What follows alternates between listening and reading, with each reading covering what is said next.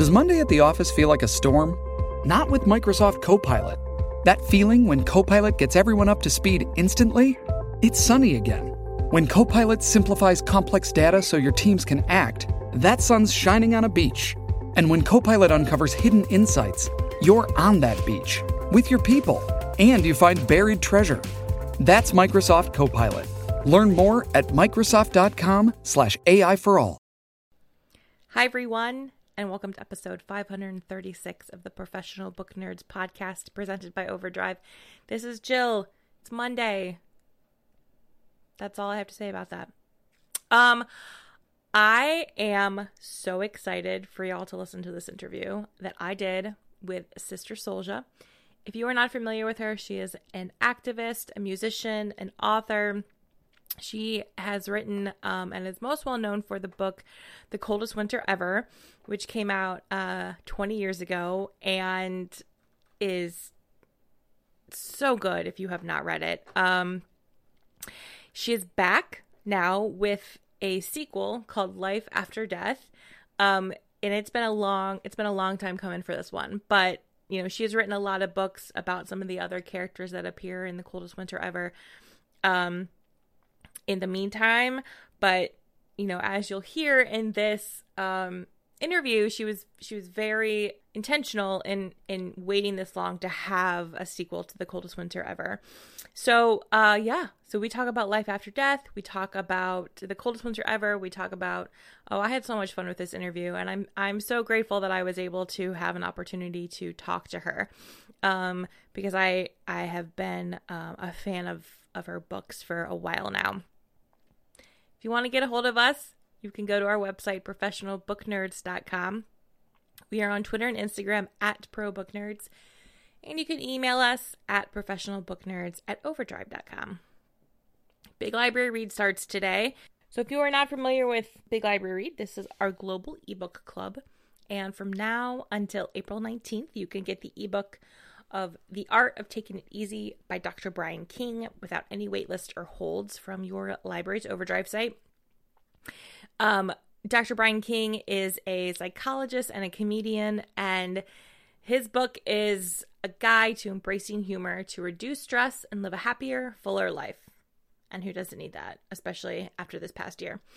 Um, we will also, you know, if you are interested, you can go to biglibrary.com and register for a live event, a virtual event that Adam and I will be doing with Dr. Brian King on April 13th at 1 p.m. Eastern.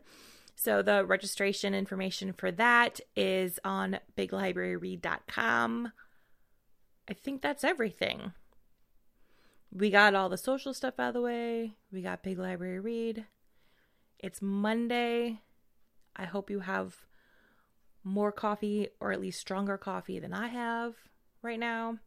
Um yeah, so with all that, I hope you enjoy this interview I did with Sister Souljah on the Professional Book Nerds podcast.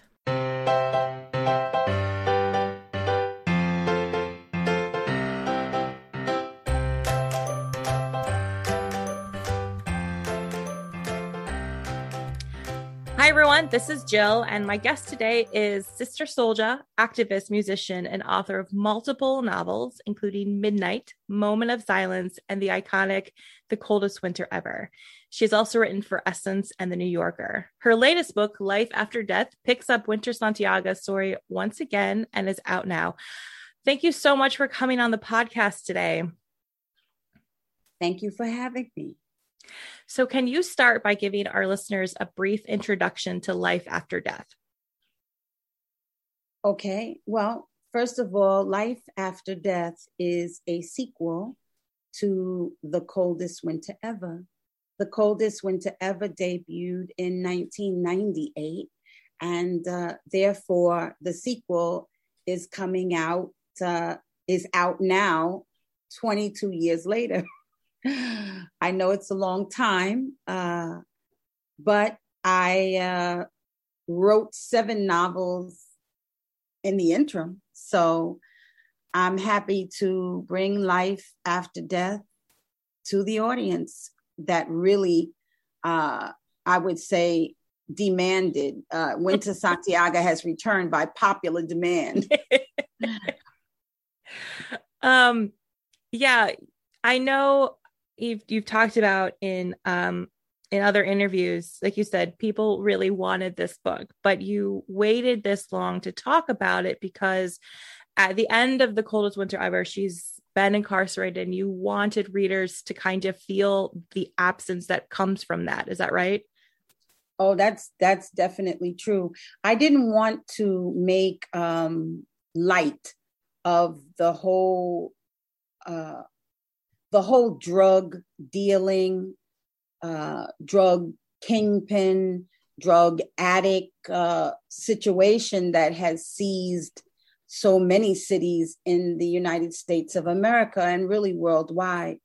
And so the story, The Coldest Winter Ever, essentially is the story of the daughter of a major hustler and hustling family that sells uh, drugs. And uh, it's her story. But at the end of her story, she gets incarcerated for a 15 year sentence, a mandatory minimum, meaning that she doesn't get out early for good behavior. She doesn't get any perks or anything. It's 15 mandatory years. So I wanted the audience of readers to understand that in our hoods, we call it the drug game, but clearly it is not a game. I wanted uh, the readers to understand that uh, we glorify it as you know a high a high living lifestyle but it's not a lifestyle it's a death style so what happens with drugs as far as i'm concerned you know is that it affects not only the person who uses the drugs it affects the people who sell the drugs the women who love the men who sell the drugs or the men who love the women who sell the drugs. Uh, it affects the children whose parents are either addicted to the drug or selling the drug or incarcerated because of the drug. So it really is a, a catastrophe. Um, and that's why I call it a death style. So I wanted to uh, make that clear that the coldest winter ever, even though it has wonderful characters and you know people are in love with Winter Santiaga and all the women are in love with Midnight and and Ricky Santiaga as well. Um, I just wanted to make it clear that um, this was a cautionary tale, and drugs is a serious um, scourge uh, yeah. to to our country and to our communities. Yeah. Um, as some of our listeners know, I actually used to work as a librarian at a minimum security prison here in Cleveland. And I, most of the men that I worked with, um, a lot of them were in on drug charges. And that's actually how I was first introduced to your books and read The Coldest Winter Ever. It was it was actually recommended to me by one of the the incarcerated men who worked in the library. And I know that your books are so popular among um, the prison population. You even, in the acknowledgments of Moment of Silence, sort of thank prison populations for reading your books. And as someone who just, you know, speaks out a lot about mass incarceration and the effect that had on Black families and Black men and, you know, the racial injustice that happens in our criminal justice system you know, I, I have to think it means a lot to you that your books are so popular among people who are incarcerated. Yes, it definitely does. Um, I don't think that we can afford to have such a high number of men and women incarcerated in the United States and then have them be the forgotten population. I think just the fact that it's such a high concentration of men and women incarcerated in the United States means that uh, whoever is in power should have a vested interest in um, providing the resources for those men and women to uh, to actually correct themselves, to actually learn uh, a skill, a trade, uh, earn a degree or, you know, have something so that when they are finally released at time served, that they can be useful for themselves, for their families, for their community. So, yes, I love that the prison population reads uh, my books. And the first book that the prison population embraced was nonfiction, was my book titled No Disrespect. And it was really interesting to be a young woman writing a memoir and then to have the male prison population the most uh, attentive readers of no hmm. disrespect and so what happened basically was the men in the prisons across the united states of america read the book in prison gave it to their wives daughters sisters mothers grandmothers and it became popular among the women after it already was popular among the men. That I, I love that. Yeah. Yeah. I mean, um, it's interesting you talked about how we should be working towards um, making sure that people who are incarcerated have access to resources and education because that's actually not what happens and you would think that it does but and I saw this in the library a lot where certain books are not allowed inside. Um, you know, book banning and censorship happens. And a lot of the books that were not allowed would have been things that would have educated um, and you know books on like technology or computers or something that would have given them uh, resources that they could have taken outside after they were released and that doesn't happen inside. Right. Well, if it doesn't happen, uh, then it means that it's another situation where we have people not doing their jobs mm-hmm. because it's called a correctional facility. that means right. that there should be some correction going on. It should not be the job of the institution to ban books uh, to forbid knowledge, to block opportunities. It should be the job of the of the prison uh, to utilize the the budget uh, to make sure that these men and women are able to correct themselves while serving their time and go out and be an asset to the community instead of a burden.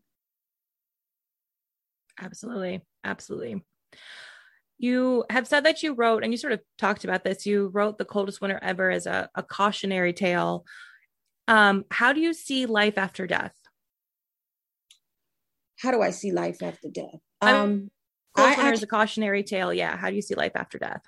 I see uh, life after death as the continuation of Winter Santiaga's narration I see the the book as being really 100% Winter and and very much her voice. And I think um, I think Winter is a character. Well, I know that Winter is a character that millions of young women from all around the world say, I am Winter when I go for my book signings in person, like when it's not COVID and not a pandemic mm-hmm. and I'm in person, almost every reader that steps up to get their book autographed says the same thing. You know, Sister Souljah, I am Winter. That's me. How did you know my story? How did you tell my story? You know, I feel like you had a camera in my bedroom. I feel like you've been watching me. You know, and so after the, the first two years after the coldest winter ever was published i was really amazed at the phenomenon of everybody feeling that this was their story. And almost every woman hands down saying i am winter. So uh, when i look at life after death it is winter's story but i know that it is also a story that is going to resonate in the souls of the reader as well, because they're so heavily identified with winter. Was it hard to get back into writing as Winter Santiaga after so much time? Not at all. All of my characters I say, you know, they live inside of me. at at some point, they're they're at some point they are in some position in my body, meaning mm-hmm. they're in my mind or my imagination or they're in my soul. Um, I think about my characters often. I spend a lot of time thinking about the characters, the storytelling, the backstories, the histories, you know. I spend a lot of time projecting in the sense of thinking, well, what would Winter do in this situation? Or what would Porsche Santiaga do in this situation? Or what would Chiasa, you know, uh, do in this situation? And so my characters are very much a, de- a part of my daily experience. And, um, you know, so for 22 years that I didn't write the sequel to The Coldest Winter Ever, I had winter, you know, inside of my body cursing me out. that I could see that. Yeah, that actually makes a lot of sense. Cursing me out, you know, telling me, telling me, oh, you think you're in in charge. You're not in charge. I'm in charge.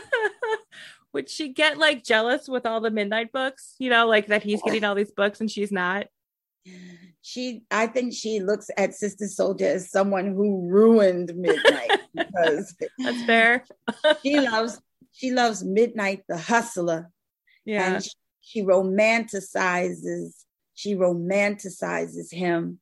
And I think the fact that he was his, her father's right hand man uh, gave him, you know, so much more importance in her mind. So I think she's physically attractive. She's, she's, you know, mentally and emotionally attracted to Midnight, but she's also attracted to him because if her father chose him, he must be, you know, incredibly special and yeah. incredibly strong. So yeah, yeah, she curses me out and and and a lot of times uh I think she inspired the readers at certain book signings to have an insurrection and, and demand. Sister Souljah, what's going on? You know, how come we we can't get another Winter Santiaga book? You know, okay, Midnight is cool, we love him, but you gave him three books. and we can't get Winter to have her second, you know, her sequel. And uh, I would tell them the same thing that I'm saying today in 2021 that uh, Winter was incarcerated for a 15 year mandatory sentence. Yeah. I wanted you to feel the absence of her presence because that's how it feels for families whose loved ones get incarcerated. It means that someone whom you love has been erased from your daily visual experience, from your daily uh, ability to interact, to hear their voice, uh, you know, to share and exchange ideas. So I wanted the community to feel that because that's the consequences of drugs being uh, the main the mainstay in our hood economy.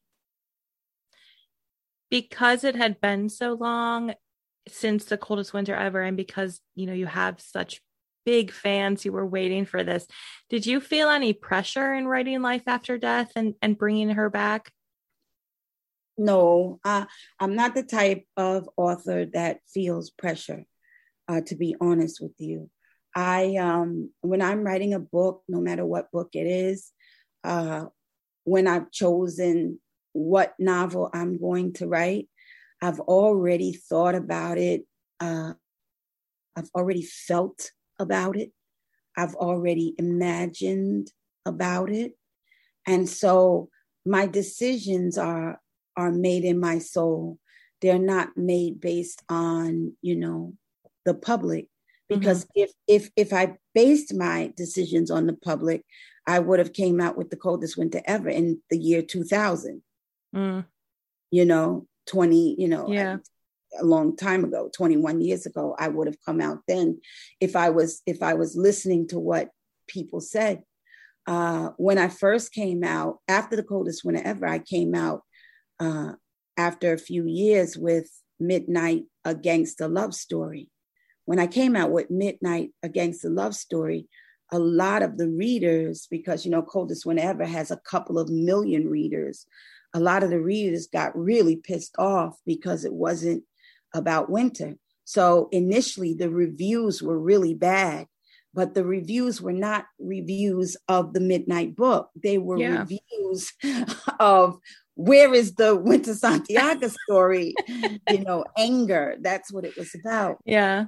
And then over time, uh, the reviews changed completely, and everyone loved Midnight once they realized that this is the book that I'm putting out right now. It's not the Winter Santiaga story because it's not time for that right now. Yeah. Um, I should say that there is also an audiobook of Life After Death, which is very exciting. It's narrated by actress Nia Long.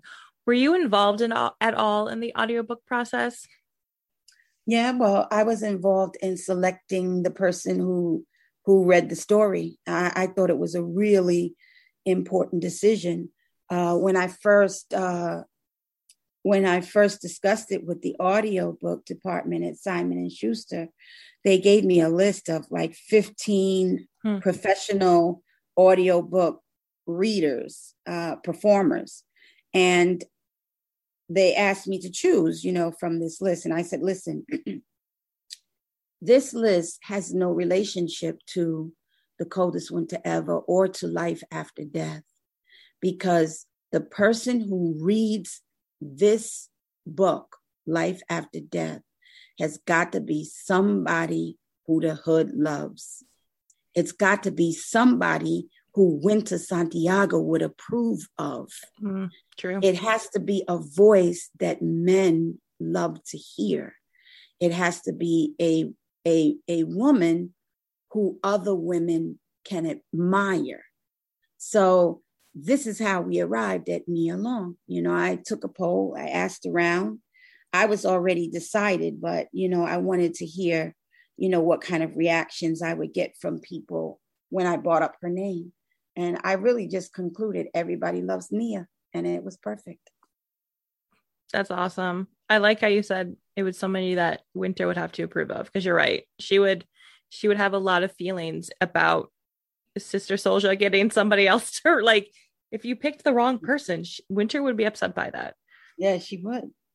Yeah. She would definitely.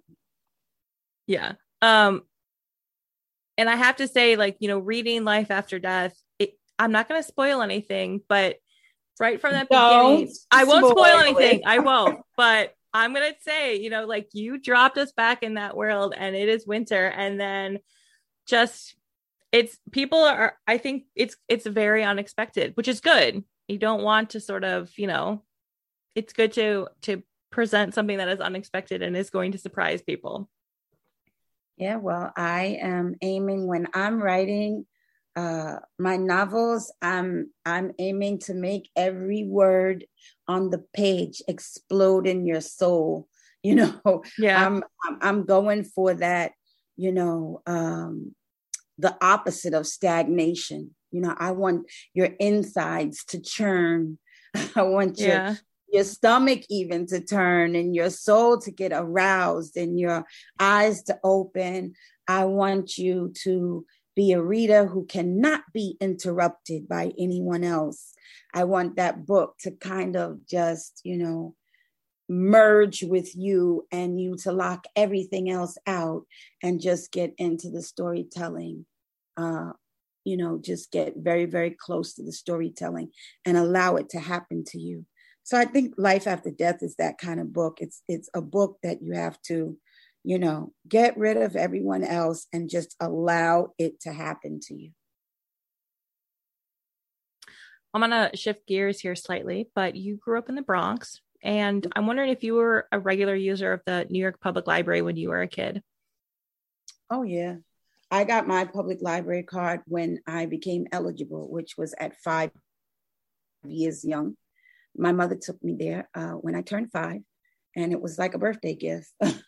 I got that library card. I loved books. My mother introduced me to books and reading even before I knew how to read, because she used to read uh, stories to me before I would go to sleep. And I was so uh, overjoyed at just listening to my mother's voice, you know, rising and falling and, you know, uh, t- changing from one character to the next. And her storytelling, her voice, and and just her reading aloud was actually more important than the story itself mm-hmm. when I mm-hmm. was five, you know, when when I was four, when I was three. I remember there was this book that she used to read uh, to me. It was called How Fletcher Was Hatched. Mm-hmm. It was about some dog that got uh, that was born in a pink egg with black polka dots. it didn't make any sense at all. It didn't make any sense at all. But just to hear my mother just read it, and every night me saying, read how Fletcher was hatched. And she would say, why don't we try something else? You know, aren't you tired of that story? But really, I just like the way that she performed the story. So she she started it all because she made me fall in love with uh, reading aloud, uh, performance of of books and characters, uh, and she got me my library card and she made me just fall in love with reading because she used to tell me all the time look you you, you ask so many questions for a young mm-hmm. lady i don't know the answers to all these questions that you're asking but you can find them uh, in a book. So here's your library card and go answer the questions that you have because i cannot. What kind of books did you like reading when you were little? All different kinds of books. I was very um, inquisitive, uh, and, and, I'll give you some examples. I didn't uh, mind reading children's stories, but I also liked uh, scholastic readers. They used to come in a box, and you know they would have all these different topics. And the first book that I read was about from Scholastic Reader was about Harriet Tubman, and I thought, you know, that was incredible for me to learn that this was the history of, you know, millions of African people in the United States of America. And I, even though this was a very thin book, you know, a, a very limited amount of pages, and I was a very young girl, uh, the presence of Harriet Tubman stayed in my in my in my soul really uh, for quite a long time, and I would think about what I had read over and over and over and over again over time. So, yeah, I loved the library. I loved books and I loved answering questions. My grandmother, on the other hand, had a uh, subscription to uh, an encyclopedia collection. So, you know, this was a very long time ago and uh, you had to subscribe and you would get new editions to the encyclopedia so i would uh, actually read uh, the encyclopedia mm. you hmm. know i would just go to things that I either was interested in or things that I never knew and became curious about because it was the next topic on the next page. I remember I had to go to the dentist. So I started reading in my grandmother's uh, encyclopedia about, about dentistry. And then when I got to the dentist's office and I'm in the chair, I told the dentist, I said, Don't worry, I don't have a malocclusion. and he looked at me like like I was crazy. I was I, I wasn't older than seven. He said, uh, he said, How do you know about a malocclusion? And I said, Oh, I read about it in my grandmother's um, my grandmother's encyclopedia. And you know, I learned about that and I learned about plaque. And you know, I, I had known like everything about dentistry that you could learn from an encyclopedia before the my visit to the dentist. So I had a, a very interesting conversation with him. And when he returned me to my mother, he was like, I'm a very interesting daughter you Do you still read mostly nonfiction as an adult? Yes, yes, yes, yes. I am a lover of nonfiction. Uh, I love history. Um, and I love autobiographies mm. and biographies, but mostly autobiographies. Um, I love uh, descriptions of historical events uh, with primary sources, you mm-hmm. know, um, people that actually were there, actually saw this or that. You know, I like to read books. They say there's a soldier that was in a particular war and he gives, you know, or she gives her account. I like stuff like that. So, yeah, I'm a nonfiction reader, even though I am a fiction author. Yeah, I was going to ask, you know, how, as someone who mostly reads nonfiction, how did you start writing novels? Uh, because uh, that it, writing was never in categories in my mind. I know that they're uh, in categories in the profession mm-hmm. uh, in the, and in, in the publishing industry, but I never even thought about it. Like, for example, I wrote No Disrespect, that was nonfiction, uh, published in like 1993, 94. Um, and then after I wrote that, I just started writing The Coldest Winter Ever as mm-hmm. fiction. But in my mind, I didn't I didn't say in my mind at any point, oh, I'm gonna write fiction, even though no disrespect was nonfiction. No, yeah. I just thought of it as writing. I'm I'm writing and this is what I'm writing about.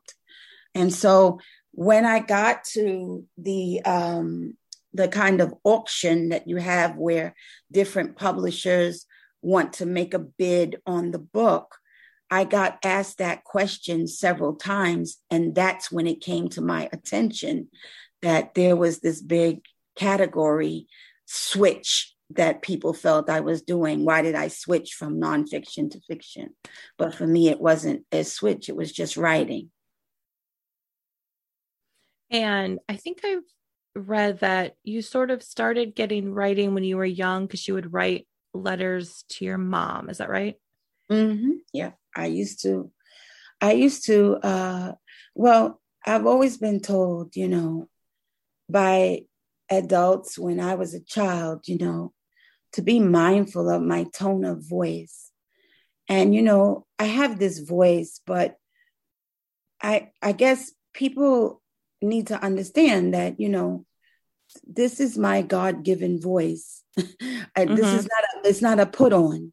Mm-hmm. But sometimes people would get offended when I say something or take it so much more seriously or dramatically when I said it. And we could be four or five children in a room, and the other four children could say anything they wanted. But then when I would say something, it would be an issue. So I I realized is that when I want to uh, explain myself, or when I want to question somebody who's not a peer, you know, they're they're older than I am, that is so much easier for me to write a letter to the person because when they read it, they cannot scold the mm-hmm. letter mm-hmm. for the tone of voice or for the word choices or or anything like that. So I started off uh, writing letters to my mother uh, so that she could sit alone with the letter and really without feeling uh, like she was disrespected in any way just mm-hmm. because I was a young person thinking and a young person talking and a, a young person questioning. Uh, I thought it would be more effective just to write it on paper and then let her experience the letter and mm-hmm. decide what she wanted to do after that. Hmm. That's really lovely. Thank you. You're welcome. Um, I've really enjoyed talking to you, but I really just have one question left, which mm-hmm. is what do you hope readers take away from reading Life After Death? Well, um, I probably should make this clear because I'm I'm often given this this question. The truth is, I believe that uh, every great book is an intimate personal relationship between the book and the reader. And I think that 10 people can read one of my novels, any one of my novels, including Life After Death, and get 10 different takeaways from what they read. I love that uh, what happens between a reader and a book happens in the reader's mind, uh, in the reader's imagination, or in the reader's soul. I don't like the idea that the author dictates uh, or herds, mm-hmm. H E R D S, herds the reader into one particular direction or another. So I can't really give you the answer to what I want them to take away. I want them to read every single word on every single page and feel, feel those words and think about those words uh, and take away whatever their soul uh, gives them to take away. I love that answer.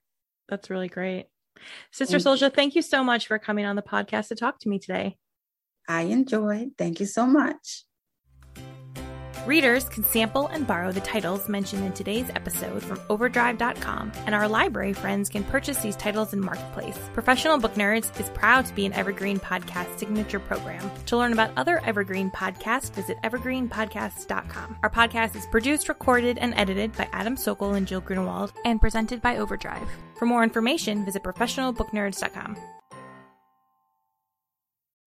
Pulling up to Mickey D's just for drinks? Oh, yeah, that's me. Nothing extra, just perfection and a straw. Coming in hot for the coldest cups on the block. Because there are drinks, then there are drinks from McDonald's. Mix things up with any size lemonade or sweet tea for $1.49. Perfect with our classic fries. Price and participation may vary, cannot be combined with any other offer.